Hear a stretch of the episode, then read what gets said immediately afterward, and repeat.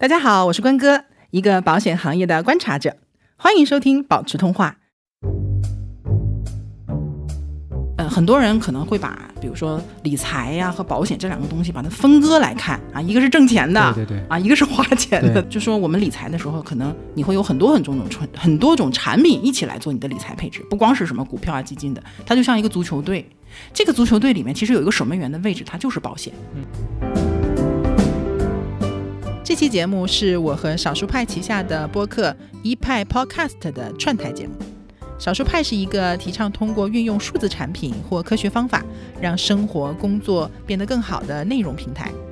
我最近在和他们合作一档付费订阅的栏目《年轻人的第一份保险指南》。在这期播客当中，少数派的创始人老麦用自己买保险的亲身经历向我提问，涉及到了许多有趣又有用的问题，也都是大家会关心的。一起来听听看吧。各位亲爱的听众朋友们，大家好，欢迎大家收听最新一期的一派 Podcast。一派 Podcast 是少数派旗下的播客节目。我们今天想聊的话题就是理财和保险。那我们请到的嘉宾就是我们最近大家可能有看到，我们有出一份理财保险的入门指南，这份指南的作者关哥。今天和我们聊天的第二位。也是我们的老朋友老麦，也好久大家没有听到他声音了。两位都是东北人，今天我们刚好可以轻松的聊一聊。虽然可能这个理财啊、保险这方面大家听起来就头大头疼，觉得比较烧脑、比较麻烦，但其实我们今天还是想以一个轻松幽默的一种状态来跟大家聊一聊。我们可能节目当中会涉及一些名词的解释，也是帮大家算是科普一下吧。嗯，就大家一些困惑，但总体来说，我们还是会多讲一些案例啊。嗯。讲一些亲身经历啊，包括大家的一些疑问呐，就是我们以这种轻松的方式来探讨一个相对比较严肃、比较枯燥的话题。对，呃，当然我们还是按照惯例吧，我们先请关哥再更呃详细的自我介绍一下，让大家认识一下你吧。因为关哥这个名字，其实大家最近可能在一些文章当中见过，但是相对都比较神秘，然后突然就横空出世，给了我们一份很专业的教程。大家这个就像刚才说的，可能连男女都搞不清楚。刚好今天关哥跟大家聊一聊。好的，好的，我大概简单介绍一下，就是我自己的一个情况啊。嗯，我这十几年一直是在金融行业，就可能很多人是，比如说是这个 IT 民工，我就是传说中的那个金融民工。呃，我之前经历的几家公司呢，分别是呃都很熟啊，这个平安平安人寿，然后接下来的话是花旗银行。啊，然后在后面就是香港的渣打啊，就是，呃，就是前后是基本上都是在保险和银行的这个圈子里面就绕来绕去的。然后是这样的啊，就是为什么你说我一个就是可能更多的时间其实在银行的人会去写很多保险的科普，然后做保险的课程。因为第一个重要的原因就是我是还是从保险嗯保险公司出身的，就我很多其实我自己是工科生，就我自己其实是个工科生，我不是学金融的，我也不是学文的。啊，所以我其实我的这种就是思维逻辑啊，也是也是非常非常偏向于工科生的这种比较有逻辑或者是有条理的这种呃思维方式的。嗯，为什么？呃，所以我其实真的是从保险公司才开始我的这种金融生涯的。所以我等于入门就是从保险入的门，我的金融是从保险入的门。这是一方面，然后另外另外一方面呢，就是我在银行的工作其实也跟保险不分割，因为呃很多人可能会把比如说理财呀和保险这两个东西把它分割来看啊，一个是挣钱的，对对对，啊一个是花钱的，对吗？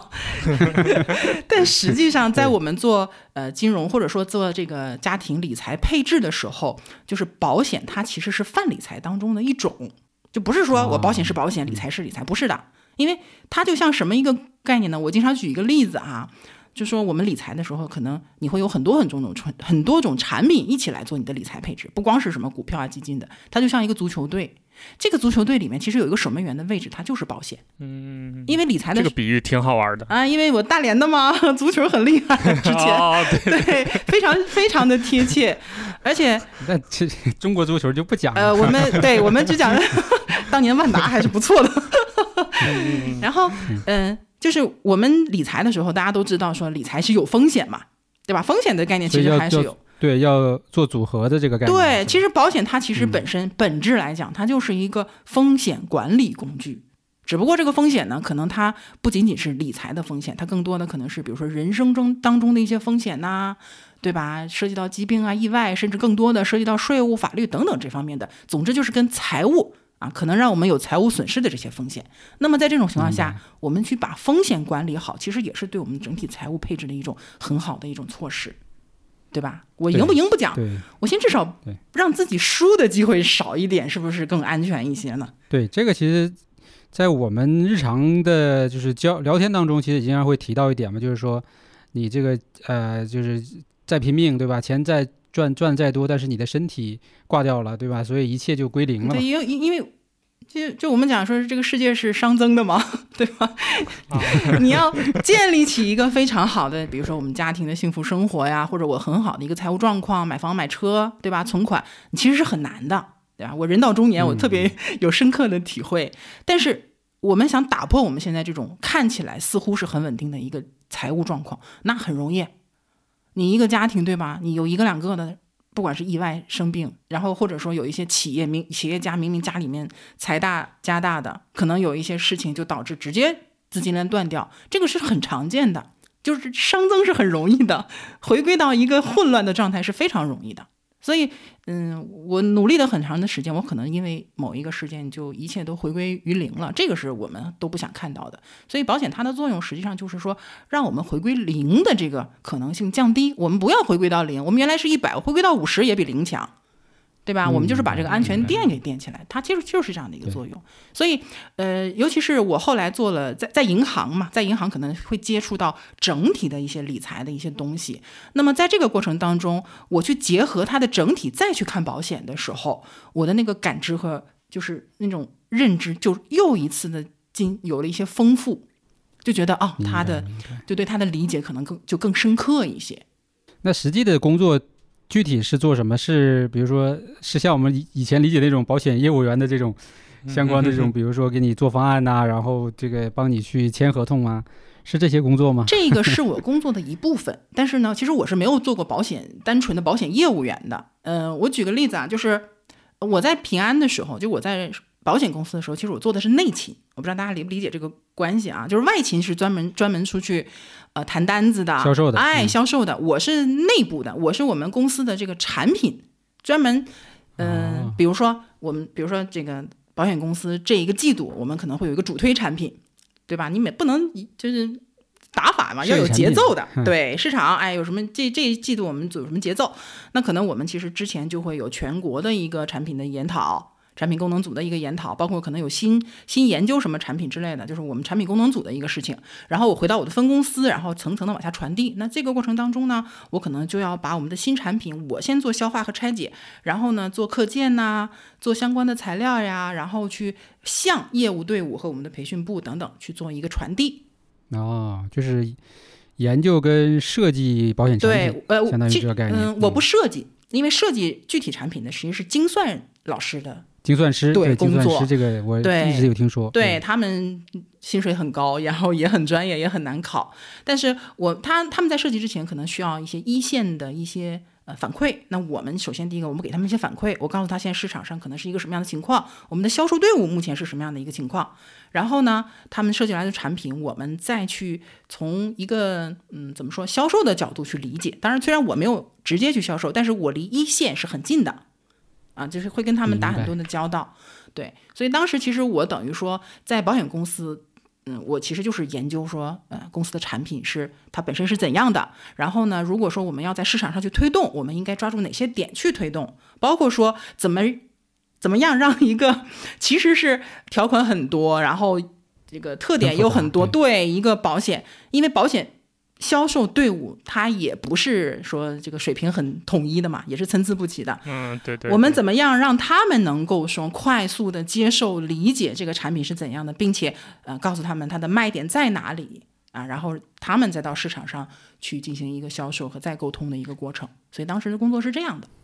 这回到互联网公司的话，那这就是精算师，就是产品经理，嗯，对吧？然后那个终端购买保险的就是用户，你们就相当于产品运营，嗯，对对，加上市场一样，对对，有有很多市场和运营的部分。但是因为我个人，嗯，就等于产品是我工作的一个根源，所以我本身就是花了很多时间在研究产品上。对，呃，这是我在保险公司的工作，我觉得这一点很好，在哪呢？就第一呢，我觉得这个工作它既接触到了说核心设计产品的这个过程，就是我们公司公司为什么要出这个产品，对吧？它是怎么样看市场的？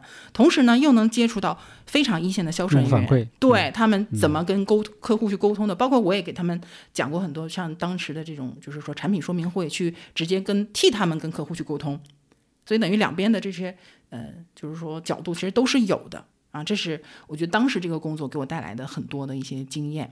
然后后来我到银行，实际上做的是一个叫做呃，我们叫 financial planning consultant，就是什么概念呢？因为我们嗯，就是像花旗银行啊、渣打银行这种外资银行，它实际上主要是集中在一些高端客户上，它不像我们的一些四大行，说很多的工资户啊，或者是老奶奶存钱啊，对，它不太不太做这种，它基本上都是做高端户。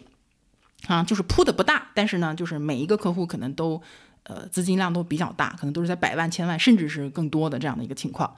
那么这些客户或者说这些富豪阶级们，他们对于财务的这个打理的需求可能就比较多。有钱嘛，对吧？没钱我理什么？对，因为很有钱，然后呢，那肯定就要去打理。那他们可能对收益率啊等等都会有一些要求，所以，呃。像这些银行，他们主要其实是做理财配置的，啊，这里面就涉及到很多类型的产品，什么基金呐、债券呐，包括说，因为他们都是外，其实都是外资银行，又涉及到很多就是呃境外市场。当然，在大陆你是没有办法去直接投资境外市场的，所以这也是为什么我后来跑到香港去了，因为在大陆发现你再怎么讲太多的理念，你理念再完善，你你只能在这个大陆的单一市场内进行一些操作。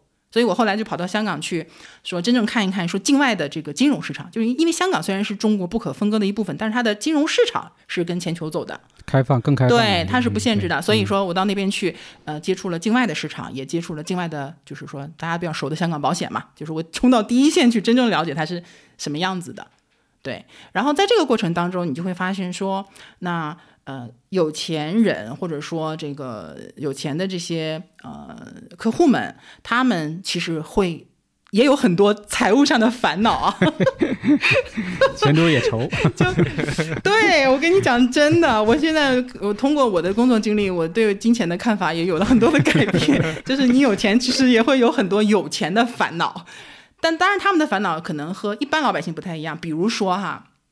比如说，我们其实普通人可能就会觉得，说我生场大病花个几十万，对我来说是很大的影响，对吧？很多家庭可能会一夜返贫，那所以我才需要买医疗险啊，我要去买重疾险啊，对吗？这是我实际的需求。但是呢，如果是一个在银行账户里躺着几千万甚至上亿的人，你告诉我他有必要买一个重疾险吗？嗯，对呀，是不是没有必要，对吧？所以你的资产的量其实会反过来影响你在财务上的真正的需求，会发生一个方向上的变化。他们不愁治病的钱，但是他们怕的是什么呢？他们更缩水。对，一个是缩水贬值，哎，缩水贬值，这是其中的一个。还有一个是什么呢？就是我现在有钱，我代不代表我将来还有钱？因为，嗯，这里就涉及到很多增增值的问题。呃，增值其实反而是相对次要的。我是这样的啊，你有一百万和你有两百万，你的感受是不一样的。但你有一个亿和你有两个亿的时候，其实区别不大。对对，反正都花不完。哎呀，看来这是实在是因为没有有钱的生活无法体会。对，所以我那时候经常跟自己讲，就是真的是很多时候贫穷限制了我的想象。到底在在意什么东西？我现在已经想不明白。我其实也很接地气，也不是说就是说我们高攀不起的那个状态啊。嗯，就比如说我我我很有钱，我家里面资产上亿，但我就一个儿子，但还没结婚，我会不会考虑说将来他的婚姻会导致分割资产的问题？哦，这样对不对？还有是什么呢？就是我现在很有钱，然后我有两个孩子，这两个孩子呢，男女有别，大小有别，将来怎么给，怎么留，怎么分？啊晕，晕了，对不对？啊财产分配的问题。对，还有什么问题呢？比如说，我现在企业其实还不错，对吗？可能我更多的现金流，甚至是很多人的他的资产呢，他都在企业里面。嗯，对对对对，他都在企业里面。就是有些人的资产是家企不分的。他早觉得呢，企业里的资产就是我个人资产，反正公司也是我的。其实不是的，就是企业是一个独立个体，要不为什么叫有法人嘛，对吧？但你就会发现说，如果他的企业出现了问题，你这个所有你你的家就类似于什么呢？你企业的现金流是一个哎呀大河，然后呢，家庭现金流其实这是这个大河当中的一个分支。你突然有一天你这个大河断了、断水了、枯枯竭了，你家庭跟着也就枯竭了。很多人其实是在安全的时候，有些人想不到，有些人是能想到的，所以他其实也会有很多的担心。对，前阵子感觉这个啊，前中国首富整个家族应该都会有这种对感、觉吧，对吧？少爷出门也不像以前那么嚣张了，是吧？就小时候看《红楼梦》，就是眼见他高楼起，对吧？眼见他楼塌了，这个很常见的。而且，嗯，越是他们自己真正自己有钱的人，反而是会有更多的危机感，因为他富过，他在让他掉下去是一个很难过的一个状态。所以我们当时的工作是什么呢？就一方面我们要帮客户去打理资产啊，帮怎么让帮帮你增就是稳健的增值，然后呢，怎么样去安排你的资产的分配，同时也要去帮他们去，首先第一个呢是帮他们去挖掘，因为很多人想不到这些问题。哦，明白。中国就是财富增长速度，说实话是很快的，就很多人在赚钱的速度是超乎自己想象的。但是呢，没有意识，对大家的财商、对财富管理的这个概念是远远跟不上他挣钱的速度的。所以，我们其实很多时候，我们更多时候做的是一些帮我们的客户去提升他的财富管理认知的一个工作。现在真的是这些年你会发现有很大的提升，都是孜孜不倦的教育的结果。然后在这个过程当中呢，呃，当然我们赚什么呢？银行赚什么呢？银行肯定是赚中收。我们不管是给他安排什么样的产品，那肯定中间其实是会有业务收入的。所以等于什么呢？呃，就是说客户通过资产的配置，哎，得到他想要的一个财务财务的一个管理过程和财务管理的结果。当然，这个结果是一个长期的过程。那么银行呢，就通过它的中收来维持它的运营。那我们但然后我们银行其实它是有很多的这个呃职责的分配的，你比如说呃我们会常平平常会有这个客户经理或者叫理财经理，他去来就是负责客户日常的一些维护啊，包括说一些理财产品啊，包括他的进款啊、出款啊等等很多的一些操作，日常的操作管理账户。同时呢，我们其实还有很多专业的团队，然后也分几条线，其中最重要的两条线呢，一个呢就是叫我们的投资顾问，然后。就是专，他可能就更多的会呃关注在这个投资市场上，财务增值的问题。对财务增，嗯，应该说是财务增值，因为大家也主要是往这个方向走嘛，对吧？呃，那我这块呢，就叫刚才说的 FPC，就是一个叫财务安全规划，就是说啊，风险对风险管理。那风险管理呢，呃，我们其实是这样的，因为呃，它的理念是来自于很多，就是说呃，国外的一些成熟的经验。嗯，但是我说实话呢，嗯，当时我个人后来的一个感受是什么呢？就是我们的理论非常的完善，也非常的超前，非常非常的超前。但是我们要真正去操作落地的时候，可能落能落地的产品还是受限制。你比如说，嗯，真正做这个风险管理，其实你涉及到很多问题，因为每个人的资产的类型是不一样的。比如说现金资产，就是存款啊、股票啊什么的，这其实都是现金嘛，对吧？然后同时呢，有这个固定资产。房屋、商铺，对吗？这个、这个，呃，对，呃，那个、那个厂房等等。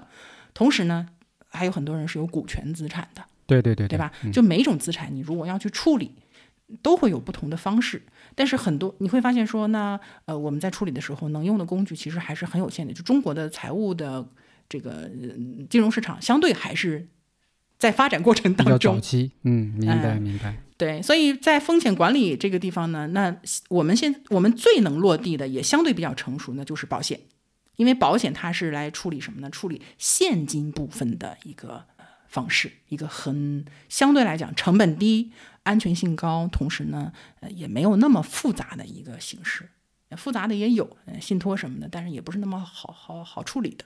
所以当时就是，呃，主要是配合和我的同事一起，我们共同去帮我们的客户们去进行一个财务上的一个整体的一个规划，并且呢，也不是说我们今天规划完了就完事儿了，我们会一个客户，我们会一直去服务，定期的去帮他 review，去复盘，去根据当时的一个情况或者他的家庭背景的一些调整，我们去进行一些处理。对，所以主要是做这个。就我我总结我自己当时的状况，就是挣着 卖白菜的钱，卖白粉。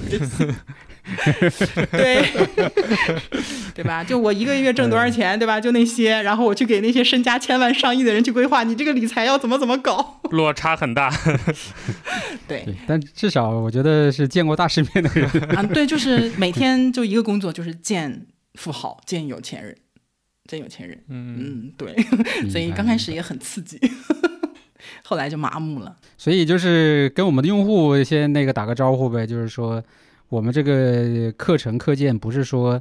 对吧？就是一个什么保险从业者啊，或者保险业务员 随便写出来的，啊，不是不是，真正见过见过大世面，然后对吧？也这个 通晓国际这个没有没有没有风险控制知识的，对吧？资深专家来给我们做的，嗯，没有这么夸张，但确实是什么概念呢？就包括我后面不知道香港嘛，香港其实更多的是给到我一些境外的一些视角，境外的视角。然后后来我是大概是在二零一七年开始，我开始写公众号，就就机缘巧合了嘛。就开始写保险的公众号，想着说，因为我确实从各个角度去看到了中国保险业的一些变化和不同的产品类型，包括市场的反应和保险公司，就两个角度，我其实都有看到。然后我自己呢，也说实话，也常年的是在一线，对吧？我是认认真真的面对客户是谈单子的。就我曾经有过比较就是。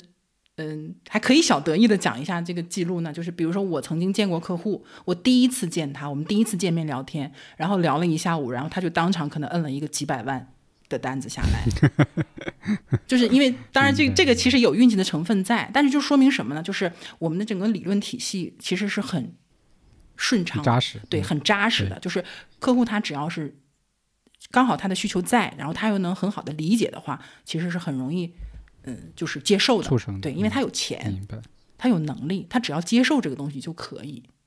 对，所以，嗯，老麦刚才说的，我我我说实话，我没那么厉害，但是我确实觉得说，我我的这个经历呢，可能相对来讲不是那么的常见，就是一个很，就就就，嗯，从这里跳到那里，又从境内跳到境外的一个过程。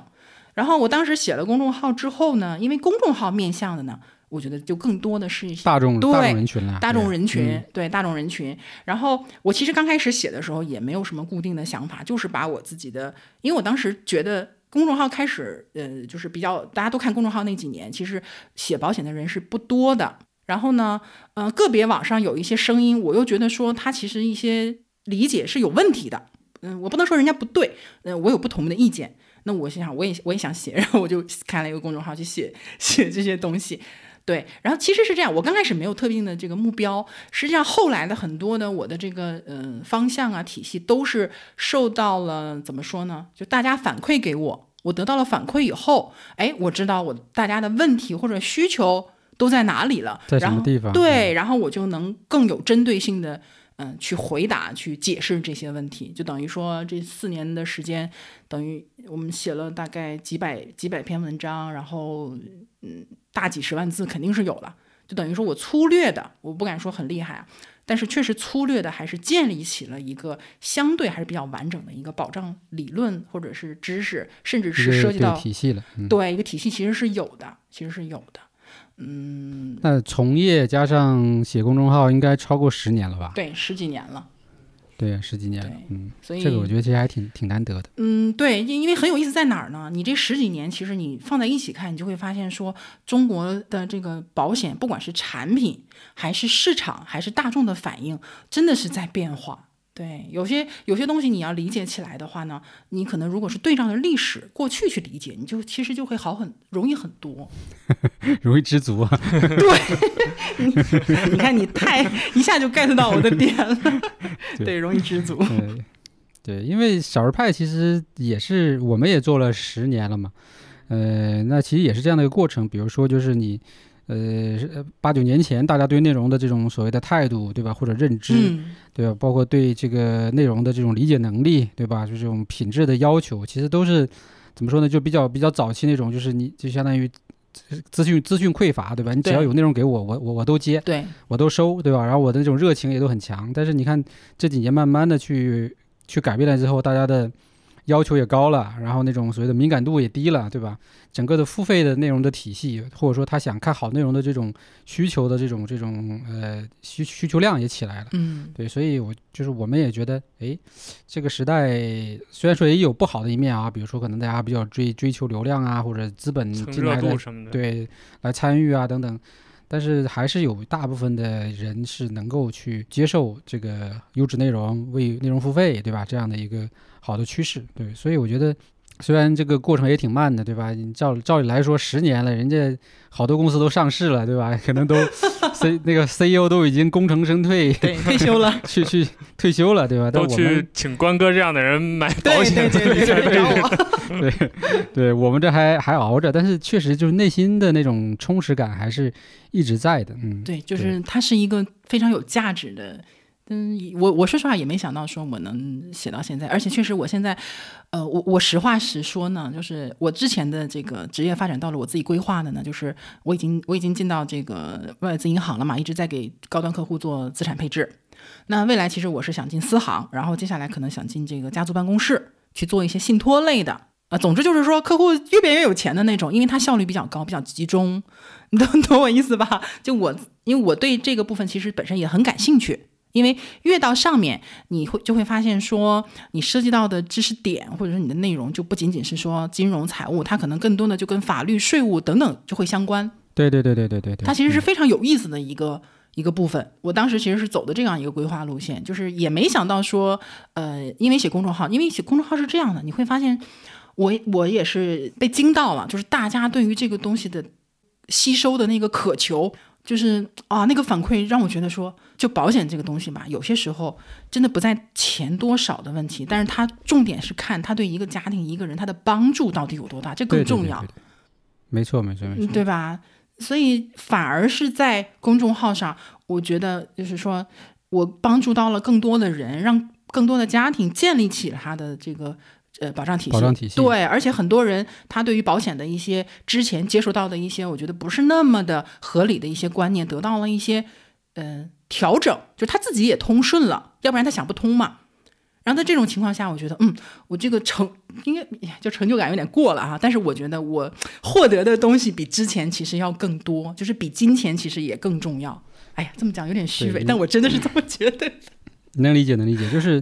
你去服务那些少数的所谓的这些高端人群，那确实可能能对你个人的能力有更多的这种提升和学习的机会。但是，呃，所谓那种成就感吧，其实就不如现在去面向这么多的这种普通用户嘛，对吧？因为，呃，对于那些高端用户来说，那他这个钱可能只是他的一部分，或者说，或者说只是他的一个一个很小的一件事情，对吧？那对于普通用户来说，出现了一些意外，那可能就是一个家庭非常大的一件事情，对，所以。虽然说这个可能钱可能只是几十万的问题，对吧？但是背后的这个意义价值就完全不一样。对这个我是能理解的。对，所以我现在就是我觉得我很幸运一点在哪呢？就是我做的这个事情既是我擅长的，又是我喜欢的，同时能给我带来成就感的。我觉得，嗯，那我还是想继续的把它做下去。虽然其实也挺难的，现在。对啊，但是现实问题就是收益这一部分，对吧？商业化这一部分其实是一个很大的、很大的一个一个门槛嘛，或者很大的一个问题。对，所以我也没有，就我其实也不是一个说就很有商业头脑或者说很有野心的一个人，我也没有想把它资本化。嗯，那个太累了，那太累，我就是一个老母亲而已。嗯，对，所以我也没有什么很大的一个团队，然后我也没有把我们的这个业务什么搞得很大，我们就是哎能正常的运营下去。因为是这样的，就是我们做金融的，就是保险本身是金融，就是它离钱是很近的一个行业啊。只只要我的专业壁垒在这个地方，我们活下去这件事情并不难。就我这个地方，我觉得就是可以，其实引申到一点什么呢？就是如果说有一些，你会发现有些人，呃，保险行业的从业者，他其实看起来非常艰难，对吧？可就是一直处在这种就是快干不下去的这种边缘，其实这里面一定是有问题的。你专业性到了，然后呢，你在其他的各个方面，其实如果到了的话，这个行业你说我干不下去，吃不上饭。那是我觉得更多的可能是涉及到平台或者是个人能力的一些问题，但是这么说可能同行会打我。加大大家加油！我是希望同行都越来越好。对这事儿，其实可以回到我身上的这个真实的案例嘛，因为我的几份保险其实都是因为身边的同学或者是亲戚去做了保险业务员，然后。呃，强制的必须要去这个帮衬一下这个 生意，正常正常，都是这样，还挺常见的，都是这样去买，不是真的想买。对，然后买完之后呢，基本上就是在一两个月左右，他们就该干嘛干嘛干嘛去了，就离职了，这保险我就要一直交下去。对。对，这个很现实问题。对，所以到现在我那几份保险我也没搞清楚，就是它具体比如说这个对保障什么呀，分红啊还是什么，反正就是就是一直交，到交到六十岁还是多少，就一直是这样刚好。关哥给我们讲一下，好像很多这种，比如你每年交多少，然后到你指定一个年龄或者某一个条件，它会一次性返多少的这种，这种它大概包括保险。我们大众能接触到这个种类啊什么的常见的类型啊，分红型的，应该叫分红型的，跟我们讲一讲吧。这这就多了，这是个大大话题。非常复杂。对，非常庞大的一个话题。嗯，就是我说实话，我之所以会写公众号，就有有一个很重要的原因，就是很多人买了真的是稀里糊涂买的。呃，这个其实还是从我的这个真实案例来来分析吧。你说不然的话，我觉得你来说，首先就是我当时买的友邦那一份，那其实很多人都会有这种想法嘛，就是说我不希望我这个钱花出去就没了嘛，嗯，对？吧？它能够比如说在未来若干年的时候有反馈，那就相当于就是普通人的感觉是我不亏，对对吧？我不即使我不发生意外，我也不亏，所以这个一般都是大家优选的这么一个方案，对吧？对，所以呢，就是当时选的就是一种叫什么呃分红型的，然后比如说到了那个八十岁开始开始反向的去领一部分的，类似于那种什么退休保障啊什么之类的，对吧？但如果你生病的话，那肯定就是一笔钱，我记得好像也不高吧，可能也就是二十几万或者三十几万这样的一个嗯额度，一般都是重大疾病之类的，对，嗯，然后可能还有一包含什么意外身故嘛，对，那我觉得就是这其实是一个可能我觉得早期买保险人一个比较典型的这种这种需求，比较朴素的需求但是这里边，对，但是这里边实际上哈，比如说这种保障的意义、价值，包括未来说你退休拿退休之后，或者说所谓的到那个年时候拿到这笔钱，它的意义还大不大？就这些东西，其实我们并没有去深度的去研究它，或者说去去去去深究啊，反正是大概大概感觉好像哎不亏，那就那就这样吧。对，所以你专业人士可以给点给点建议。嗯我，我能问一下吗？就是呃，你一年的保费大概是多少那个时候一年大概就是三千啊？三千多块。钱，嗯。了解。嗯，你一说保费，我基本就有数了。你这个呢，就是 因为是这样的哈，保险你要是咱们来分类的话，就是有很多种分类方法啊。比如说，呃，根据你这个保障保的是什么，你可以分类。比如说，我们讲健康险，对疾病，哎，讲疾病啊意外啊、身故啊这种的，都是健康险，跟人本身有关系的，对吧？重疾医疗，呃，医医疗都是这这这个层层面的。然后同时还有一些就是大家口里面的啊，所谓的什么储蓄险呐、理息理财险呐、这个其实不是正确的叫法，这个是有问题的啊。就首先储蓄理财这个不在，其实不是保险的正常的一个范畴内的，但是大家这么理解嘛啊。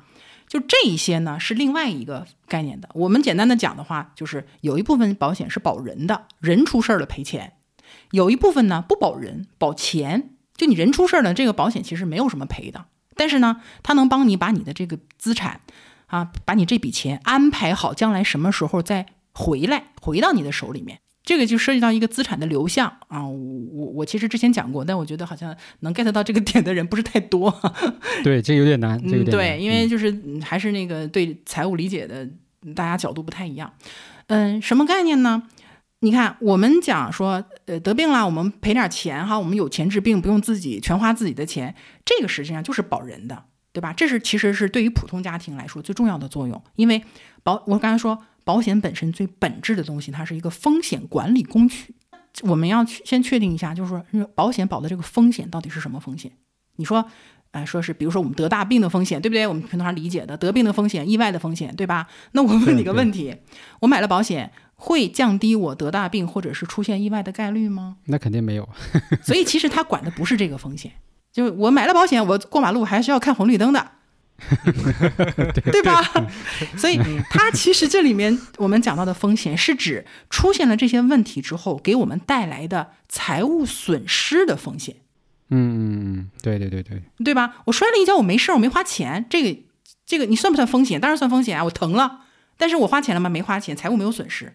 我们之所以会用它，是因为我们得病了要去治病，我们要花治病的钱啊。然后呢，我们如果说意外身故了，意外身故看起来好，可能可能没花太多钱，但别忘了，人活着是能挣钱的，你丧失的是未来挣钱的这个可能性。对，这个家庭的收入就中断了嘛，对吧？你一年挣三十万。你还有三十年可以挣钱，这也就听起来九百万是不是也不少？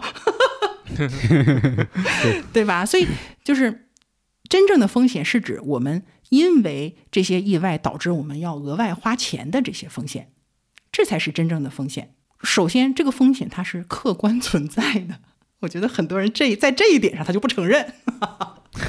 嗯 就觉得自己吉人有天相。对你这个东西我没法掰，就是你如果说我觉得我不会出，我没有风险，那我真的没法跟你讲下去，我不能跟你硬杠，我说你一定会出事儿的，这是我找死，对吧？我情商也没这么低，所以首先第一个，我们先客观的认知说风险是确实它是存在的。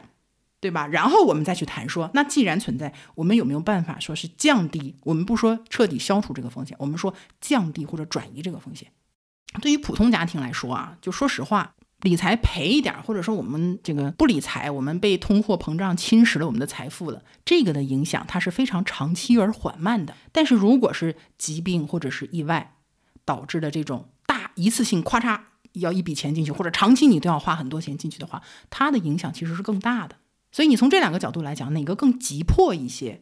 人的这个问题，大病的这个，对，就是你人在，钱无非是多少，对吧？就比如说我们虽然说有时候说，哎呀，这个人作死啊，自己作妖，然后把钱都霍霍了，你得先有钱呐，对吧？你现在钱都没有的霍霍，对你有的霍霍，你现在连钱霍霍的钱都没有，这个时候你再得个病或者有个什么事儿的，更完蛋，你就只能去某某筹。好吧，是不是这个道理？就是很简单嘛。我觉得就是很多时候我们不讲保险，我们就讲逻辑。所以这个从这个角度来讲，就首先一大块是保障型的啊，嗯保障型的这就是你刚才说的，说你的需求当中有一块是我想，哎，有点什么事儿，我能就是花花钱，他给我花，帮哎，对，嗯帮一下，对吧？这很正常。但是你另一块呢，你说，哎，那但是我不想让这个钱白花，我希望他将来能够还给我。没，就是没事儿嘛，对吧？没事儿能还给我，对吧？其实这个可不可以实现呢？其实是可以实现的，但是区别就在于说，我说你说我这个钱还给我，你是怎么个还法？是本儿还给我，还是连本带利还给我，还是说连本带暴利还给我？嗯，这个是每个人的认知的不同了，这就是五花八门的了。有些人觉得我便宜点，我白花就白花了，我只要人好好的，我没用上这个保障，我说明我这辈子挺健康的，那我自己挣钱肯定够了，我不需要把你这钱再拿回来。啊，无所谓。哎，尤其是什么呢？尤其是觉得自己特别会投资的那些人，他就是尽量降低我保费的这个占比，我用最小的这个钱去做最大的杠杆，我剩下的钱我自己去投资，我可以挣更多，我不用你替我去投资，或者说你替我去存钱，这是一类。然后还有第二部分呢，就是像老麦这种的哈，你代表了其实大多数人的想法，比较朴素的想法，就是我有病，我给我治点病。我没病呢，你钱还给我，因为我没用上。怎么着都不赔。对，其实其实这种呢可以实现。我举个最简单的例子哈，比如说我们讲重疾险啊，重疾险，重疾险它最最简最基本的呃要求就是说我得了重疾，你把钱赔给我。但有一个问题，就你要没得重疾咋办呢？对吧？如果是那种就是没有身故责任的，纯粹的只有一个单一的重疾险责任的这种保险，那可能我没得重疾险，这辈子，因为人有一个，比如说突然间意外去世，或者说突然间这个寿终正寝，他没有那个过程，就是就直接过去了，对吧？像这种情况下，你没有重疾的过程，你没有重疾赔付，同时他又没有身故赔付，那其实没有什么赔付的，你顶多拿一个现金价值。有的现金价值都没有，对吗？但是如果说我们做的是一个什么呢？我是一个含身故保障的重疾险，它俩共用一个保额，啊，会贵一点，但是它但是它俩共用一个保额，什么概念呢？反正比如说我买了一百万的这种重疾，我得重疾了，你赔我一百万，好，合同结束啊，一百万拿回来了，我用上了，对吧？我这辈子没得重疾，其实特别好，这是最理想的情况。但是我可以不得重疾，但我人必有一死。那么我这个身故保额，我一样能够拿回这一百万，只不过这一百万不是我花，是给我给到我的家人了。家人呢。你从家庭的角度来讲也可以呀、很划算，对，就就是这样。所以我自己买重疾，我永远都是买带身故责任的。我也想有病治病，对吧？留个后路。对呀，就是因为我有孩子嘛。然后呢，就精算师那边会把这一部分的相当于成本，他会把它在对也会加进去的保费里边。对嗯，这这就是网上有时候就是，哎，我就觉得带节奏啊，有人就会用一种就是揭露揭露行业内幕的这种语气来告诉你说啊，保险交两份钱，其实只有一个保额，这是保险公司不会告诉你的秘密。不是的，条款里都写的很清楚。嗯嗯嗯，它就是因为什么呢？其实哎呀，这个要不要我们讲一下这个产品起源？我觉得太复杂了，不讲了吧？啊，这块儿就不要了。但我们就是说，对对对，嗯就是你这个你这个朴素的愿望其实是可以实现的，是可以实现没有问题的。好，这是第二类。第三类呢，我觉得就是不太现实的，就是我又想有病治病，同时哦，我又想我没病的时候将来能够连本带利，而且是一个比较高的利息。赚赚大钱，对，给到我，很多人都跟我说，说刚刚我觉得这个这个保险哈，比如说三十年之后，它假假定了一个特殊情况，说三十年之后我交了多少钱，然后我得病了赔我多少钱，我觉得不合算啊，我算一下这个利息才多少多少多少，我说你到底是投资还是买保障，有点过分了，这个。对吧？你说你三十年之后不合算，我就问你，你要是能确定你是在第三十年得病，你现在不用买，你到第二十九年的时候买就好了，对，省了前三前二十九年的。对吧？就没有这这个这很简单的道理吗？这还是不是保险的问题，这是逻辑的问题。嗯嗯对吧？所以说这三类不同的情况，然后你刚刚说你一年交三千多块钱啊，那么以我对友邦的产品的价格的了解，这个绝不太可能是什么养老险呐、或者是什么那种什么就是做理财类的性质、储蓄类性质的险种，大概率是一个重疾险，它是，一个重疾险，嗯。重疾险。呃，至于说它是到多少岁能够给你什么东西，这个我们要具体的看条款啊，具体的看条款。因为什么呢？因为重疾险虽然我们都叫重疾险，但是它其实也有很多细节上的不同。比如说，有一些重疾险就是终身重疾，我就是保终身重疾的，就是呃叫什么？我们叫不死不病不给钱嗯，啊，听着不好听，但就是这么个理儿 啊。很现实。对，很现实。但是呢，有些人就是你你懂的，就是很好理解。产品是顺应市场的，那有些就是我们老百姓觉得，哎呀，不死不病不不给钱，真的好晦气啊，对吗？然后就觉得拿不回来。好，那我就设置一个什么呢？我不等你，我不不等这个人死了再给钱啊。假设我们假定这个人是，呃，在保险的费率里面都是假定这个人活到一百零五岁的嗯啊，活到一百零五岁的，那我把这个时间往前提，我提到比如说八十岁或者七十岁，那么对，开始给你返还这个对我七十岁我就把保额给你，或者说给你保费等等等等，这个就具体的就是自己来定了，就可以给你，没问题，可以给你。那很简单，我把保费费率提上来就好了。因为正常来讲，这个钱可能要你这可能要十年，八十岁、九十岁才给你这个赔付，但是你提到七十了，那你就贵一点呗。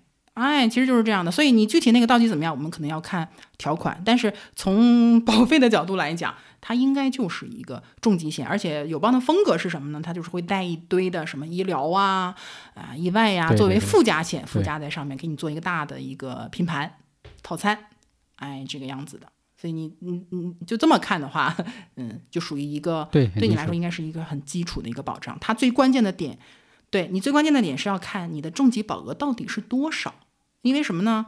就是你是十万、二十万，对你来说有没有没有用？那一百万、九十万对你有没有用？这是这个数字就质变会产生量变，哎，不，量变会产生质变的。对，这个可能又涉及到另外一个问题的，就是说，比如说对于重大疾病这件事情的一个保障的一个额度界定，对吧？比如说，呃，你你你你你，就这个可能买多又是一个很难少的问题很难。对对对，你说我是五十万够啊，一百万够啊，还是说我三十万其实也够啊？我们的社保好像是三十万封顶，是不是？我记得好像。对，社保是有封顶的，就大病统筹是有封顶的。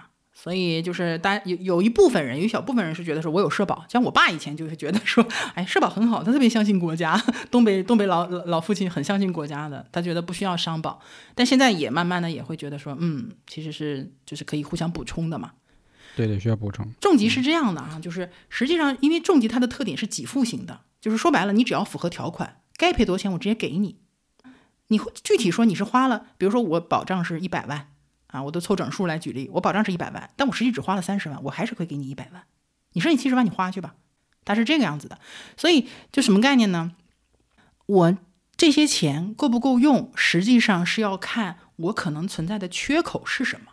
你像现在有一些病，可能其实它病花不了多少钱，比如说之前，现在有些甲状腺重疾可能一部分被剔除掉重疾的队伍了啊，但之前甲状腺的赔付是很多的嘛，对吧？可能比如像我，比如说像我身边很多朋友，其实都得过甲状腺癌的，他们赔付可能就是在三十万、二十万的都有啊，都有，直接拿到赔付了、啊，但有人去买了一辆斯巴鲁，有人拿去还了 还了他的那个房子的首付，哎，总之就是没有几个人把钱都用在治病上，因为甲状腺的治疗可能花钱就花个两三万撑死了。我晕哦，还可以这样基本都拿来花了。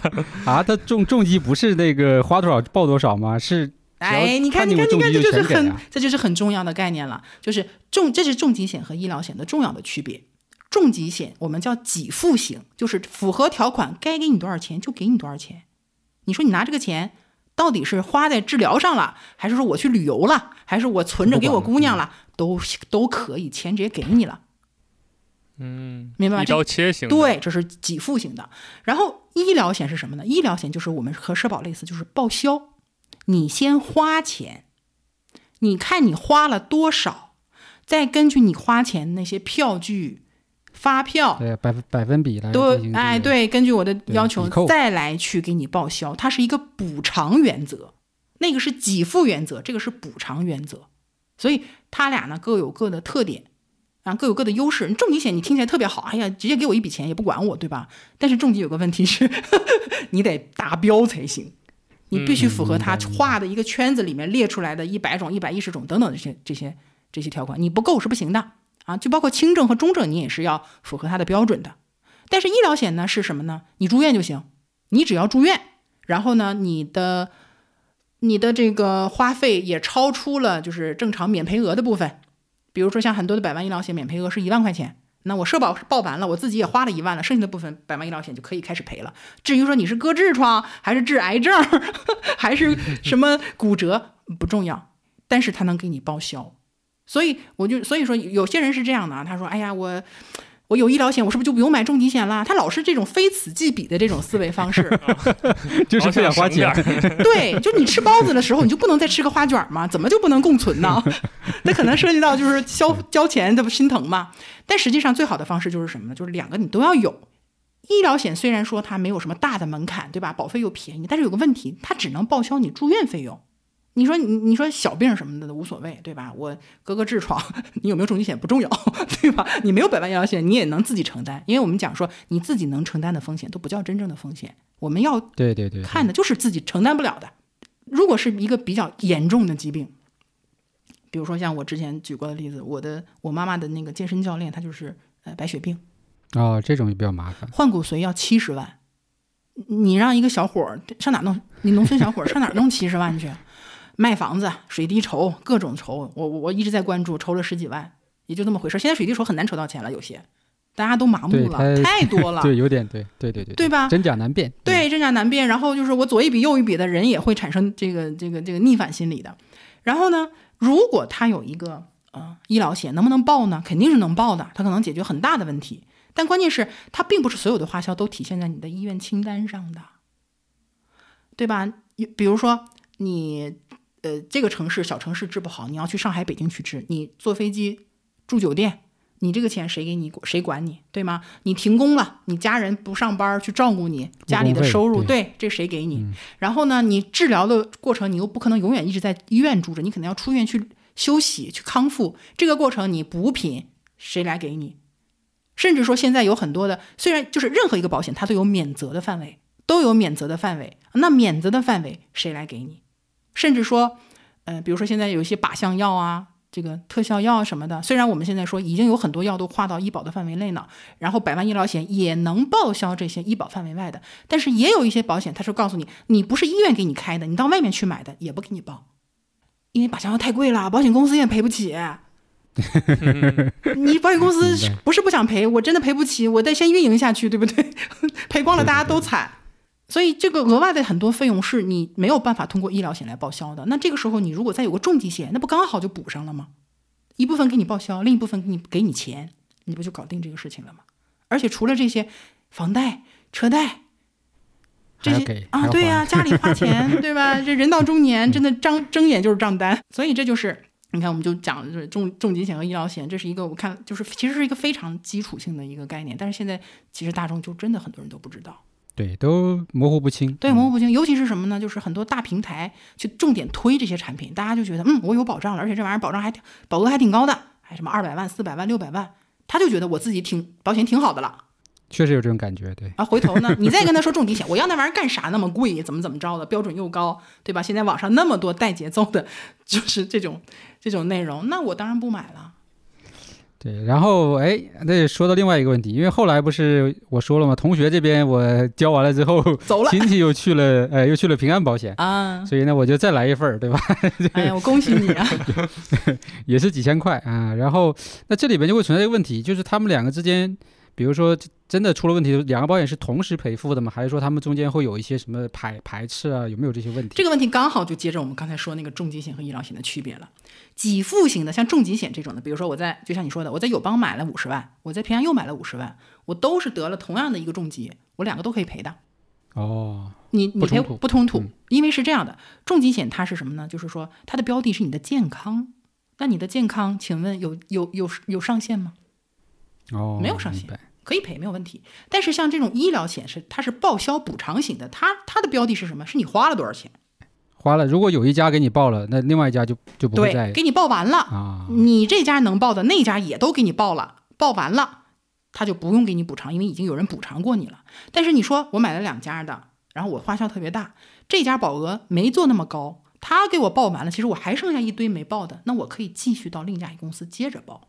哦，它有点像一个总的额度的感觉。对的，对的，就是这个概念。信用额度对嗯，而且这里面是这样的啊，很多时候我们这个报销的时候，其实是都是多种的报销方式。你比如说，呃，除了商保之外，其实大多数的报销我都会建议说，你先从社保开始报，你一定是社保先报。社保报完了之后，因为社保它有什么呢？有起作起起报点、起报的线，然后有封顶线，还有这个是自费的部分，然后不自费的部分其实又有自付的部分。嗯，这个这个不知道你们俩能不能，就是我有没有讲能能不能理解这个区别？明白明白明哎白明白，嗯，就是这些东西呢，你社保其实是甩出来的。好，你这个不东西甩出来之后，没人给你报，好，你拿去让商业保险给你报，其实是可以的。然后商业保险呢，有可能涉及到说，如果我这是个意外，我可能先让我的意外险给我报一部分，但是没报了，我再拿去给我的百万医疗险再报一份，也是可以的。甚至说呢，呃，有一些现在很多城市不都出推出了惠民保吗？你们有听说过吗？就是是属于政府推出的吗？政府联合保险公司推出的一款带福利性质的对社保的一种补充型的医疗险，就是那个它非常很低，对它嗯非常类似于百万医疗险，然后保费又很低，同时它的这个准入机制又很宽松，哎，这些都是可以一起来给你报的。只要没报完，你还有别的，你就可以接着报，只要在它的范围之内就可以。对，那我那我其实像我这种情况，就是我可能已经有两份了嘛，大概加起来可能我估计，呃，印象中应该有个五六十万这样的一个。你回去好好。看看啊，别别别啊光、别光，一定要看保单。对，反正就拿我当案例嘛，这这这这真假错错对，这个到时候好嘞，无所谓。回头再去验证。好的那那再加上社保，还有一个相当于三十万的这么一个呃呃封顶额度，对吧？那是不是可以理解为加在一起我就有大概七八十万这样的一个总的呃相当于这个意外的保障了呢？是吧？嗯，也不是意外保障，它其实就是一个，就是说就是疾病保障，疾病保保障，嗯对。对健康保障。但是这里有一个漏洞在哪里呢？就是你这是两个重疾等，你等于两个重疾加了一个医疗，因为社保本它其实本质是一个医疗险，对对对，你等于嗯两个重疾加了一个医疗。呃，我会建议你再加一个百万医疗险。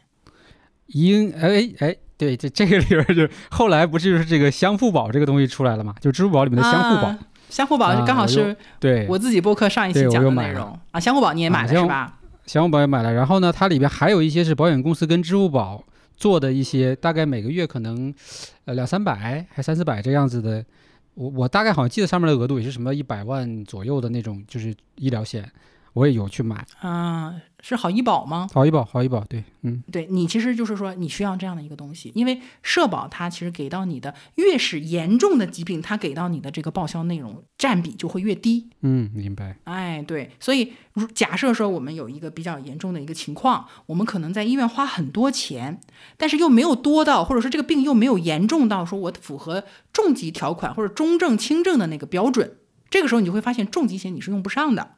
但是呢，这个钱你可能也掏得起，然后社保给你报完了之后，你自己也能掏得起，但是你会心疼，而且你会觉得我买这么多保险一个都没用上，你会很不开心。那这个时候你有一个百万医疗险，他给你赔一个什么一万、两万、三万的都很有用，因为你的保费一年就几百块钱，对吧？你赔一，次就是这个好医保。啊，那就可以了。那你现在呃，应该说还行，还是不错的，基本保障有了。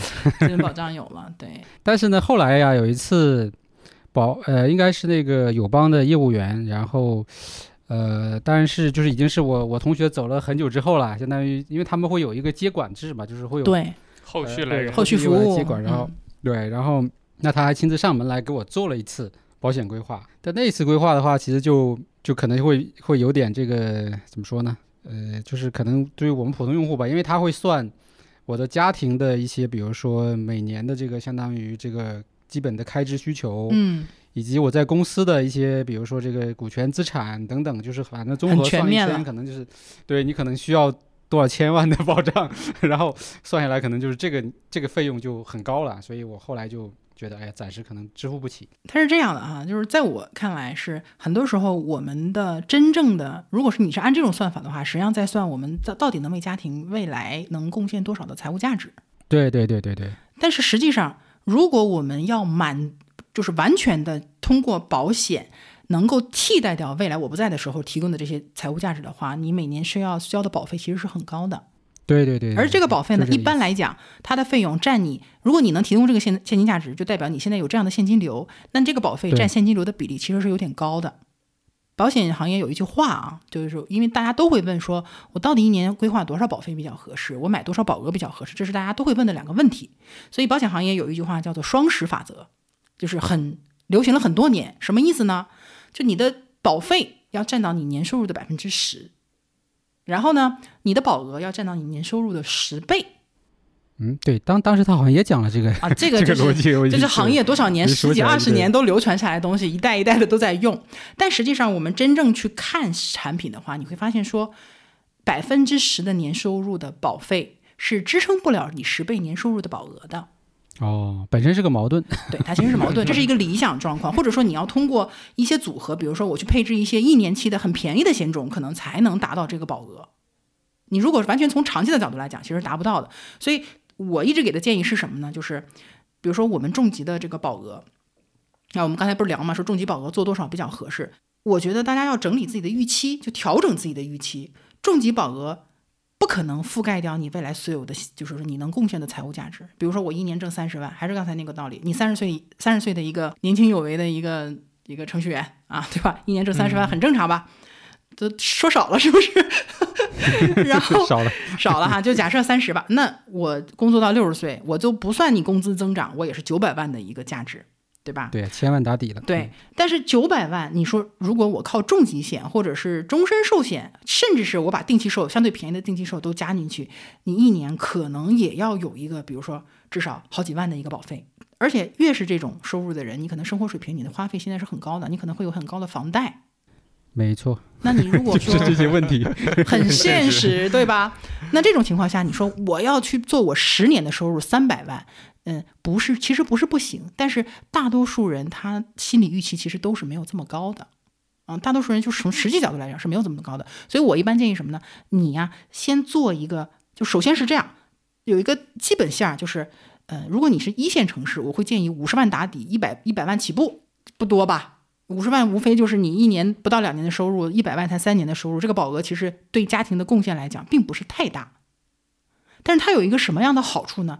就是我们在家庭遇到这些呃疾病啊、意外这些重大变故的时候，最关键的是我们要有一定的现金来过渡这个比较严重的一个变故的一个时期。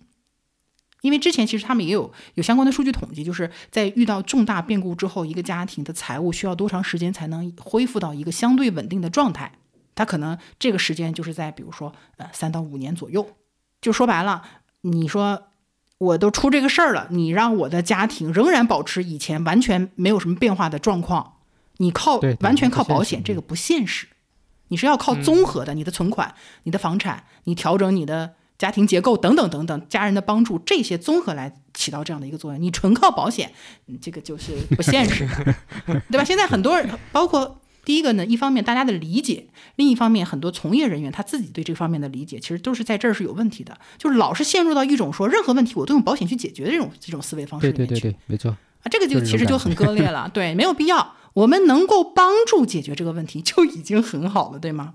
所以重疾的钱也好，是保额的钱也好，能够说我在三到五年之内让家庭的生活水平保持一个还算正常的状态，能有一个很好的过渡的时期就够了。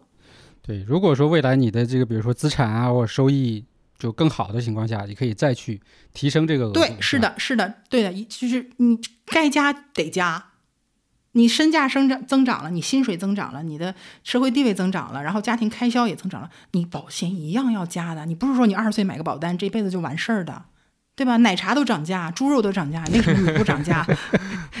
对吧？你从这个这个叫什么？比如说那个天籁，你换到什么宾利，这差的有点大，对吧？你保费，你车险的保费都会差很多，对吧？对一个百万豪车一年的保费一万多。然后普通的一个小二十万的车，可能一年保费就三四千块钱，你这个都有很大的区别。你作为一个人，你你自己的价值发生了变化，怎么能在这个方面不产生变化呢？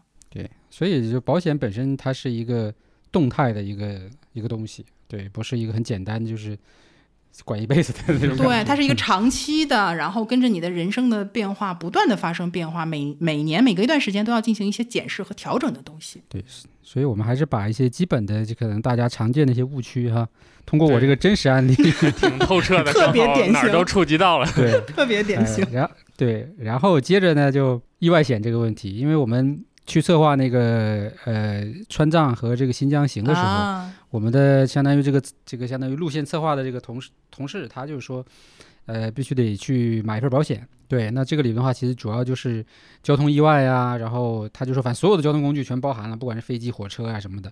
对，但是这种险，我发现其实，呃，专门买，当然大概可能一次也就是两三百的样子，但是好像有很多银行或者很多什么这个信用卡啊，以及很多东西，它会配送一些这种所谓的 交通意外险，嗯就这本质上有区别吗？没有区别，因为它便宜，送你一份儿呗。其实是一样的，是吧？你你很多信用卡是这样的，你信用卡什么样的人会办那种，比如说偏商务的信用卡，一定是会飞来飞去的白领啊，嗯嗯，啊，对吗？嗯那你对既你肯定你既然有这个使用场景，他就会给你，就比如我自己的卡就有嘛，说你只要是买机票，你用这张信用卡刷的机票，它自动的获给你一千万的这个航空意外险。但实际上这个保险可能成本就很低的。我给你举个例子啊，我以前呢，我就我现在是买这种一年的这种航空意外险，啊，一年可能一千万的保障，可能也就是呃一两百块钱，很便宜，真的很便宜，因为中国民航太安全了。对，然后就是你你每次买票的时候就不用加那二十块钱啊，不要，千万不要。买那个，那亏死，真的。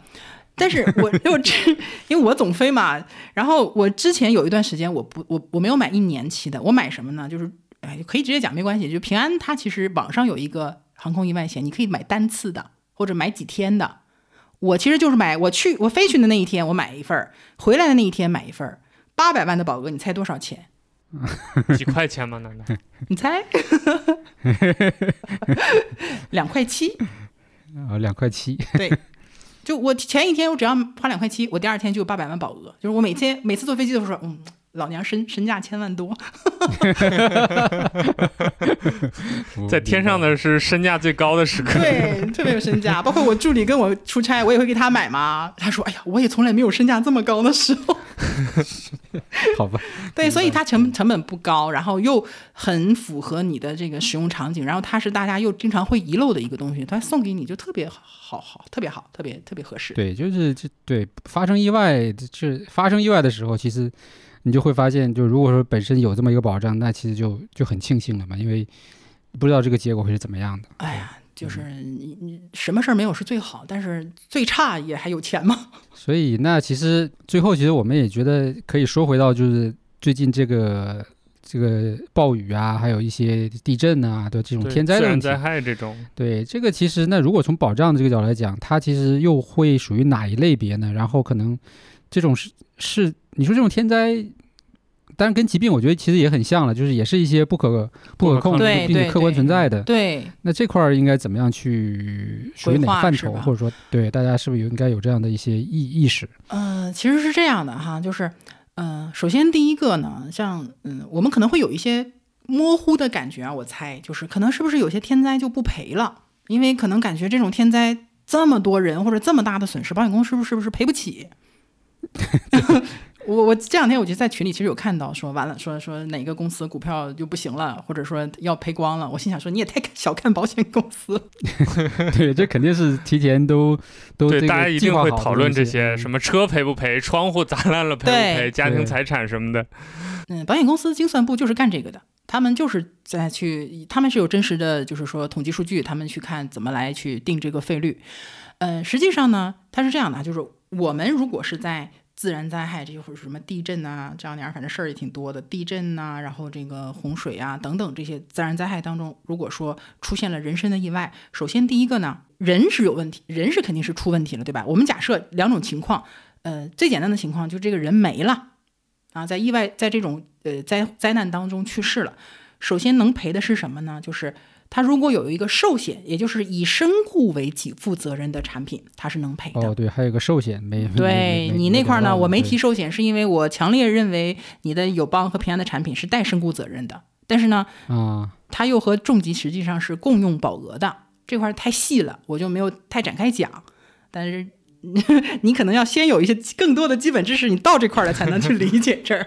对，应该是有的，我记得有身故的那个，对，嗯但实际上是我我肯定会建议你作为一个呃，就是一个身家千万的人，对吧？创业者啊，啊、就是身价不是身家啊，就是你未来可能创造上千万甚至更多价值的一个人，你还是要配一部分寿险，因为它体现了你的一个未来给家庭创造财务价值这个部分。说回来哈，就如果是在灾难当中身故呢，首先这个寿险肯定是能赔的啊，这是第一个。第二个呢，就是有我们有意外险，意外险当中有一个叫意外身故的责任，因为它还有意外医疗的责任，意外身故的责任，它只要求你是因为意外导致的身故。包括天灾啊，天灾其实也属于意外，什么样的意外不赔呢？自己作死，我酒醉醉酒驾车 啊，好，明白了，你懂吧？对，这个你当然是算意外啦。这个所以就，嗯，当然还有一些什么恐怖袭击啊、战争，这个太大了，这个面儿和哦灾难又不太一样。是会哎，这个那个不可不可抗力的啊那个里对面去，这里面有一些产品，对每个产品还不太一样，有的真的大多数可能是免责，但是有些真的是不免责的，这个是要具体去看的。但是像天灾说，你说我地震这个基本上都是赔的啊，基本都是赔的，局部的嘛，嗯，对意外的。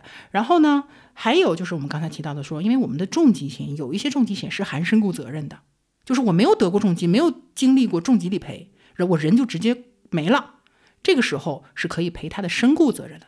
就只要你哦那其实很多嗯其实天灾并不是一个额外的或者说特殊的一个这种这对种这种处理情况，对对吧？通用的基本上，对，基本通用的。呃，而且是这样的哈，就是说实话，就是大家其实如果关心一下这方面的新闻，你就会看到说，当天灾出现的时候，保险公司这个时候都是，就是它是会冲在前面去开辟绿色通道去进行理赔的。对对对对对，嗯，什么概念呢？说实话啊，我们从这个商业的角度来讲，这是一个特别好体现我们保险价值和保险公司形象的一个机会。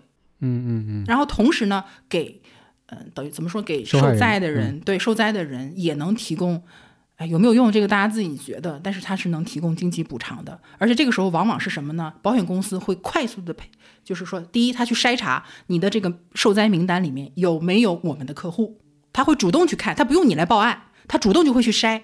啊，你比如说飞机失事，对吧？飞机上面都有身份证号，遇难人都是谁，清清楚楚的，我就拿来去对，有没有是我们公司的这个被保险人？有，我直接去给你去做赔做理赔，因为事实非常清楚，也不用调查，对吧？就我冲在前面给你赔，这个是很好的一个，就是可以展示公司形象和保险理念的一个事件。其次呢，就是很多涉及到的，比如说我们有很多人说啊，理赔很麻烦，我要弄单据，对吗？我要符合条件等等等等的，反正就是有很多有有很多的要求各。种证明什么的。这其实也正常嘛，你不能说我口头说我得重疾了，你就给我钱，对吧？好，那在这种情况下，它会简化很多手续。比如我举个最简单的例子，就就郑州这个事儿嘛，嗯、现在很多公司都出来了，其中有一条，我就举一个最简单的细节。那我们讲，我们呃医疗险在住院的时候，它是对医院的资质有要求的，比如说它正常来讲都是二级或者是二级以上的公立医院。啊，对对对对啊，你不能去什么小诊所或者是私立医院，对吧？好，当这个事件出生出来以后，他就立刻出一个规定，说这次呃在在就是自然灾害之下，的，嗯对我们取消对医院资质的要求。哦，就没没没有那种选择的可能空间和余地，对你没有这个余地，包括什么呢？说正常来讲，我身故身故责任，我是要求有死亡证明的，你得给我开个死亡证明来，我才能对吧？你这玩意儿也得有证明。好，这种情况下我不用了，你只要你这个你你就是你在这个身故名单上就可以了。就他，所以大家反而是不用担心说啊天灾导致的说这个会不会不赔？天灾更好赔。所以不是说保险公司心黑，他其实也是很积极的在。他反而其实有很多人文的关怀在里面。对，因为保险公司成立的时候呀，我这个保险公司的干就干什么事儿，就是准备好了要赔的。保险公司不是靠拒赔来赚钱的。哦，那那这他长期的经营，那他的这个这个这个这个所谓的商业价值怎么来来来来去呈现呢？那就很多啦，比如说最简单最好理解的就是保险公司其实它是有资金池的嘛。对，拿这个去理财，它本身就有资金。你你正常大保险公司都有自己的资产管理公司的。然后比如说我们买的保险，我们买的产品，它这个资金你不是放趴在保险公司账户里不动的，它都是会有投资标的的，去增值去了嘛？对呀，而且还有它的利润来自于哪呢？比如说，呃，我其实定费率的时候，我是假设，比如说，呃，在正常的一个年度，六十岁的人可能他的死亡率是百分之一，对吧？我们假设这么一个，但实际上今年只有百分之零点八。哎，那我就是这就叫什么叫死差啊？这些就就存下来了啊？对，就多下来了嘛，对吧？然后又有什么情况呢？说呃，这个本来我今年预计我的成本可能是比如说两个亿，但是我今年哎省钱了，意外少，意外发生少，就不是不是不是不是这个赔的成本，是我人员公司经营的成本啊，经营成本。哎，对。我今年省钱省的比较厉害，没就是疫情嘛，也没有搞什么团建，也没有搞什么培训，这很正常嘛。那我突然发现我今年省就是成本下来了，这个叫做什么呢？死差、利差、费差、费差，这个是费差。还有一个叫利差，就是保险公司在做保单的时候，其实它会有一个预定利率。这个保单因为会很长时间，一辈子嘛，它会假设说，在未来这么长的时间内，呃，就是说保险公司的资产或者这张保单，它是以什么样的一个利息来增长的？大家都说说什么通货膨胀，其实精算的时候已经把通货膨胀已经算进去了。但有时候呢，他可能会算，比如说我是按二点五预定利率来来做的这个保单，但实际上呢，今年我可能或者说这几年我可能就是市场比较好，我真正的利率会达到百分之三，哎，我就有这就叫什么利差。死差、利差、费差这三个东西，实际上呢，你刚刚说不是有啥提到分红了吗？我们有讲这个东西，实际上它就是从这里出来的。对，就是分红的来源。保险法规定，保险公司的死差、利差、费差这些利润，你每年至少要拿出百分之七十来分给保单持有人，这就是我们的分红。哦，就是它是有一些死，就是规则规定是限死在那里的。不是说你是可以通过它来获取暴利，或者说你赚了，那你就是都是你的。这个上哪儿暴利去？保险公司的钱，国家规定的可严了。保险是国家最强监管的一个行业，所以那就还涉及到一个，比如说真的这个保险公司经营出现问题，可能就赔不起了，或者怎么样的话，那是不是还有一个国家在背后的一个最终的保障呢？首先呢，他赔不起，在这之前，这是非常后面的结果了。嗯，他呃，银保监会。和行业协会对每一个保险公司日常监管的这个这个指标啊就很多，哎，什么你的赔付率啦，你的什么经营什么 A B C D 各每每个季度都给你打分儿啊，但出现这种情况的几率就很低了。对，但凡你分儿不够了，我马上就要要让你整改的。啊，就是就国家还要求你必须是一个正常经营，甚至挣一点钱的一个状态。监管爸爸是时时刻刻在盯着你的，他不是说我平常不管你，期末考试我看你成绩怎么出事了我再找你。他天天就在你耳眼前就转转转转转转转，有点什么问题他就要罚你点钱，或者说勒令你要，比如说你觉得赔付率不够，对吧？大家有一些人会觉得赔付率很重要。赔付率，你如果真的到红线了，你不用着急，你不用担心，监管爸爸会要求这个公司去整改，比如说让你注资，嗯啊。啊，让你调整这个业务结构，就是是这么说吧，就是监管这个行，因为这个行业是对国家的，应该说是很重要。民生的问题，对民生问题是非常重要的一个行业，而且很大，巨大，多大的一个金融池子呀！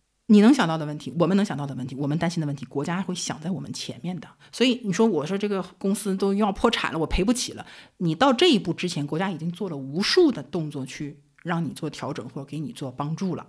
好，假设说，假设说我们真的说就是有这么个情况，说这个保险公司干不下去了，能不能破产呢？能，首先第一个能破产啊，这个要纠正一下很多人的一些错误观点啊。保险公司是可以破产的，只不过不能随便破产。但是破产不是说破产完了就完事儿了，就跑路了，不不存在的啊。很多人跟我说啊，保险公司跑路了怎么办呢？也是可能也是怕了，最近各种暴雷，嗯，对，金融问题比较多。对，金融暴雷，嗯。就很多人可能 get 不到，就是保险在金融体系当中非常特殊的一个地方。它很多时候大家都是在用银看待银行、看待理财的观念或者想法去套保险这个行业啊，就会有很多的问题。嗯，保险公司可以破产，但是破产之后不能完事儿。你破产之前，你破产可以，你跟监管爸爸提要求，你说爸爸我干不下去了，怎么办呢？爸爸说你可以破产，你破产之前你先找个人接你，把你的业务接走，你找个人给你拖着。毕竟那么多保险公司呢，这些人得有人管。对你的业务、你的单子得有人管，你自己找，你自己先谈啊！你能谈，我就不用管你了，对吧？你这个反正都是在我的这个监管之下的。好，首先第一个就是，所以你会，如果你去看保险公司的一些历史，你会发现很多保险公司都出现过这种大大量的这种股权转让。比如说，我百分之五十的股权可能都转出去了，就是我直接从这个保险公司直接撤资了，然后由另外一个。呃，有规模更大的，对，可能规模的，反正我吃得下的这样的一个公司，我把它买下来了，啊，我有的甚至连名都改了。我记得当时那个友邦那个事情，因为当时我买的友邦还是属于那个美国公司嘛，但当时不是出了一个经济上的，就是是应该是美国那个什么事件，我忘了啊，当时就是对磁带还是什么，就这个美国友邦就就好像要要破产要倒闭嘛，那然后嗯，就就是中国的就独立了。啊，对，其实那个，对对对，都跟这个都有有关系，有关系。类似的类似的一个操作嘛，相当于。嗯，这就是涉及到说说一个真的说，呃，我们说，嗯，比如说有人能接这个就没事了，但是也有一个情况，说这个公司太大了，就没人能吃得下，就是当时美国那个情况嘛。这种情况下，你别忘了，国家还有自己的第一，国家有自己亲儿子呢。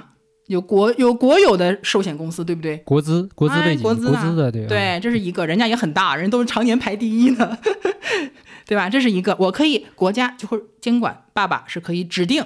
你说，哎呀，不行，老张干不下去了，对吧？哈，也没有人接，来，老王，老王你接，老王是我亲儿子，老王你来接，对吧？这是可以接的，而且在这个基础上，呃，每一个保险公司它其实都有一部分钱是交在这个呃相关机构，这个机构呢就是保险保障基金。啊，基金那边还有哎，它有一个就是托底基金，比如说前一段时间那个安邦变大家，你就就不不知道你们知不知道？那安邦有有知道那个事儿啊？安邦安邦不是经营不下去了，它其实是其他的问题啊，反正就是它被接管了，他看拿什么钱接管，他就是拿这个钱接管的啊，所以这个基基本上就是对于老百姓来说，你就不用担心这个所谓的你的保障，因为公司破产这个事儿，对，因为因为所有的保单正常来讲，其实都是会延续下去的。延续下去的，我我可以这么说哈，就是首先第一个呢，宣导哈，宣传要实事求是，可不可以破产？可以啊，但是首先清清楚楚的对，但是首先我告诉你，破产这个事儿本身就几率极其的低，它在在你能想到之前，国家已经想得很好，并且做了很多的这个措施了啊，这是第一个。第二，破完产之后呢，也会有相应的很多措施去接你的保障，它一定是把。就是说，保老百姓的保单的利益放在很前面的，啊，放在很前面的。第三呢，就是就算是接不下，没有人接什么的，就是也会有国家最后会对托底，会托底去给你做一个相应的保障。而且目前中国应该说保险业其实还是呃时间比较短了，就中间虽然也有过相应的事情，但是一直都很稳，就没事儿。就之前那个，对对对对，有个笑话嘛，这个不太好啊，就哎算了，不讲了，这个不讲了，不讲这个笑话了。总之就是以前安邦后来变成大家，最近不是也有这个事儿嘛？最近是谁来着？是什么？之前有一个天安那个他们那个，呃，这个我有点记不清了哈，也是一个大保险公司呃出了问题，然后接手，然后现在也要去进行一个就整合完了，调查完了，弄完了之后，可能也要去转移出来他这个业务。这个业务是多少呢？总总计大概三百多个亿。哎，就不大了，其实。对，就感觉还 OK。对。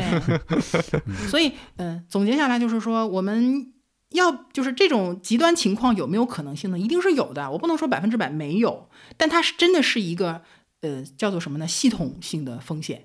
如果真的有一天中国保险业都没有办法给老百姓保保单托底儿了，我说实话，你要担心的绝，你绝对要担心的就不仅仅是保单了。明白，明白，明白，明白。这就好像什么呢？我之前因为我们在银行的时候有我们做的有一些是合资公司的保单，比如说中美合资的保险公司的保单，然后就会有客户来问我们说：“那你这个这个两国打起来怎么办？”对对对对对，很非常实在的一个问题。我说是这样的，这个咱先不讲哈。打起来的可能性多大？这就分析国际形势了哈，这太大了。我就说真的打起来了，我说你要考虑的真的是你保单的安全吗？明白，对吧？你这是你整个系统性的崩溃，你就不是仅仅保单这一个的问题了。哎，这个拐一个题外话哈，因为你也在银行工作过嘛。嗯。不，前阵子不是有一个消息，就是说这个储户的存款，如果说因为这个银行什么就是出现问题，它最高只只给你五十万的那个。那那这个为什么跟保险又又有这么就好像银行为什么没有人来对为什么来托底呢？是这样的哈，就是呃，它的规定实际上是是你的在银行的存款最多给你托五十万，但如果你这个不是存款，是理财类性质的产品，那我一分都不管你，因为什么？因为这是一个投资行为，这是你个人有风险自主的投资行为，你自己来承担这样的一个后果，这就是。哎，这就巧了，就是和什么和次贷危机的时候，就是雷曼为什么倒闭了？因为雷曼是投资银行，为什么他就就是他为什么他呃就是国有收购了保险公司，他不去收购雷曼兄弟？嗯，对吧？就是我是要去管老百姓的治病钱和养老钱，我还是要管老百姓的投资？哦，就他优先级是当然是这个银行的对对，安全性不一样。甚至高于你的存款，对的，是的，你对的是这个样子的，因为存款没有了，你还是活得下去的。哎呀，这么说不太好。明白，明白。所以现在就有些人明白这个这个规则以后，他就是找不同的银行各存五十万的存款。哈哈哈太惨了，但但这种银行破产的几率也是非常低的了，这个是应该目前可能都没出现过吧？啊，有有有有的，你去看看什么包商啊，还有之前什么海南啊，其实有案例的。反正我们今天这个就是对，虽然我其实也算是一个这个对吧，也算是一个企业负责人了，但是其实你看对保险的认知还是真的就很很浅薄吧？可能更多的用户可能比我还要更更浅薄一点，这很正常，隔行如隔山。大家也别见笑哈，我们就借着这个真实的一些案例来给大家去科普，然后我觉得也也也挺好的，对吧？然后回头我自己也补一补课，我这些保险该怎么去完善，对吧？其实也是，就是就是一个很好的一个这种所谓的咨询交流的这种感觉。而且关哥今天我觉得帮我们解决了很多困惑或者那种误区，就大家 刚才提到的一些可能大家认知上认为天然的一些东西，反而不是那么直觉的。但有一些大家认为理所当当然的东西，又和大家想象的不一样，这个还是挺开眼界的。好，挺好。嗯，我觉得这个就是，首先这个每个人对每个人来说啊，反正我觉得听了我们这期播客的人，就是每个人都要有这种。对于保障的一个呃认知和意识，对吧？然后再根据自己的实际的这个相当于情况，对吧？因为有些钱其实你说你喝星巴克也好啊，或者说出去聚个餐啊，happy 一下，你说有的时候几百几千的，对吧？不知不觉的其实就没了，对吧？那你把它投入到保障里边来，或者说优先把保障的问题先做一个这个基本的解决，这个还是非常的重要的。对，就是大家的优先级其实比很多人想的其实要靠前。对对对，因为我我去年啊不是应该是两年前，我岳父就突然这个诊断了那个呃叫呃口腔癌嘛，对，其实还挺挺严重的，就已经属于那种晚晚期了，对，所以就就突然之间就是一通大手术，再加上这个化疗，大概总共应该是二十多万吧。然后当时就好在就是社保，因为他其实还有一个是，他是还不算是像我们这种城市里的社保，他是就是农村的一个那种。类似于那种普惠普惠的，哎，对对，普惠的那种医疗，它也交的很少，嗯，对，也属于社保，对对，但是却实实在在的就解决了大概在百分之，应该我记得是百分之六十五左右的这个，嗯，这个费用，对，就是很好了，对，而且而且他当，因为他他人是湖南老家的嘛，保险也在湖南交的，但是我没想到呢，就在深圳，我们只需要通过那个，呃，相当于在他那个。异地备案，湖南的社保里边，对社保里对备个案，然后在深圳这边呢，他在就是结账的时候，就直接把这个钱就扣掉了，就就连我们说需要提交单据再去什么去报这个过程都没有了。是的，是的，是的，社保这点最后只交对只交就是社保那个额外的部分已经报的部分对对，所以这个当时其实这个相当于对于整个家庭的这个压力啊，还有这种这种所谓的这个帮助，还真的挺大的。嗯，所以我们这种意外就是不可预料的嘛。就是它一定是在你出现的时候，那个保险啊、社保啊，对它的那种助意义你才才能体才才特别。的就是有感触。对，嗯所以就是面对保险这种东西，真的不能是抱着一种说我怎么样物尽其用的这个想法去看待它。太功利了来，对，太功利了，太功利了。嗯，就是你别的东西其实是很正常的，但是保险它的特殊性这个关键真的是很多人可能很难去体会，所以说他就很多时候是用在一个正常的消费的这个心态去理解它。对对对对，这个确实是不对的。嗯，那我们今天聊了一个多小时，我们可以收一个尾吧，就是感觉很生动的从老麦个人的这个买保险的经历引引出了很多的观点呀，实在的很多的对非常具。体的一些概念，对，呃，也非常感谢关哥给我们很生动的，相当于上了一课，而且一点儿也不枯燥，我们学到了很多东西。在这儿也顺便帮关哥宣传一下这个教程吧，就是嗯呃，虽然我们这期做节目的时候，我们的目的并不是说要给这个教程打广告或者怎么样，因为我们这个少儿派整体还是比较年轻的，就尤其是很多刚上班的白领啊，甚至还有一些大学生，对这个保险这个整体的感觉就是也想知道，也想了解，但是还缺少一些，比如入门的门槛啊，或者是想了解的一个契机。那刚好我们请关哥给我们做了这样一堂年轻人的保险课一个指南，也是帮大家很轻松的，就像我们刚才聊的这种方式，了解一些基本的概念，然后破除一些迷思，这样大家在选购的时候啊，或者真的有一天你需要这个东西的时候，不至于两眼一抹黑，然后。就就比如说听朋友的呀，或者是在网上查各种鱼龙混杂的资料，对，有一个明确的一个目标，所以对这个保险感兴趣的朋友，也可以到我们少儿派来看一看这样一个课程。我会我会把链接放在我们节目的这 show 个不 note 里面。是不是感兴趣的问题了，是必须得感兴趣，是吧？对 对，确实就是确实是每一个人都需要有这么一个过程，有这样一些知识，有这样一个储备。对，那再一次我们还是谢谢关哥来参加我们这期节目的录制，给我们带来这些丰富的。嗯，也谢谢给我一个这么好的嗯机会，给大家来分享一些我的观点。我补一句啊，就是说，呃，我我不怕大家有问题，我只怕大家没问题。就是有问题的话，真的是嗯我欢迎在各种渠道给我留言，我来帮大家去解释，或者说去帮大家剖析一些问题。这个是我是很乐意去做的。对，嗯，包括之后呃如果有机会的话，还请关哥来再给我们聊点别的呀，或者如果比如有一些什么社会事件又涉及到保险理财相关的问题，也可以请关哥再给我们解析解析对。好的呀，对，荣幸之至。对，然后这个课程我们也算是。呃，相对比较创新的加了这个关哥的音频讲对解对对的部分，对所以如果大家觉得读起来可能会枯燥，但你还可以就是听嘛，听因为关哥的声音我觉得其实还是挺好听的啊。很有磁性。对我们当时其实还第一第一次听到还挺惊讶的。所以包括之后我们可能不管是关哥的课还是其他的课，我们都会考虑有这种视频、音频啊，这种对适合大家什么地铁啊、车上啊、飞机上啊，就都能收听。对嗯、所以最后还是也谢谢我们的听众收听我们这样一期节目，希望这期节目里面聊到的一些保险理财相关的知识，能够对大家有一些提醒，有一些帮助。嗯，那也希望还可能已经到了这个年纪或者到了这个关口，但是还没有对保险这件事儿引起重视的同学，可以去看看。对去了解一下相关的知识了。那最后再次感谢大家的订阅和收听，我们下期节目再见。谢谢，再见。拜拜祝所有人都平安和健康。对，最终还是要平安和健康。对，对好，拜拜。好，拜拜。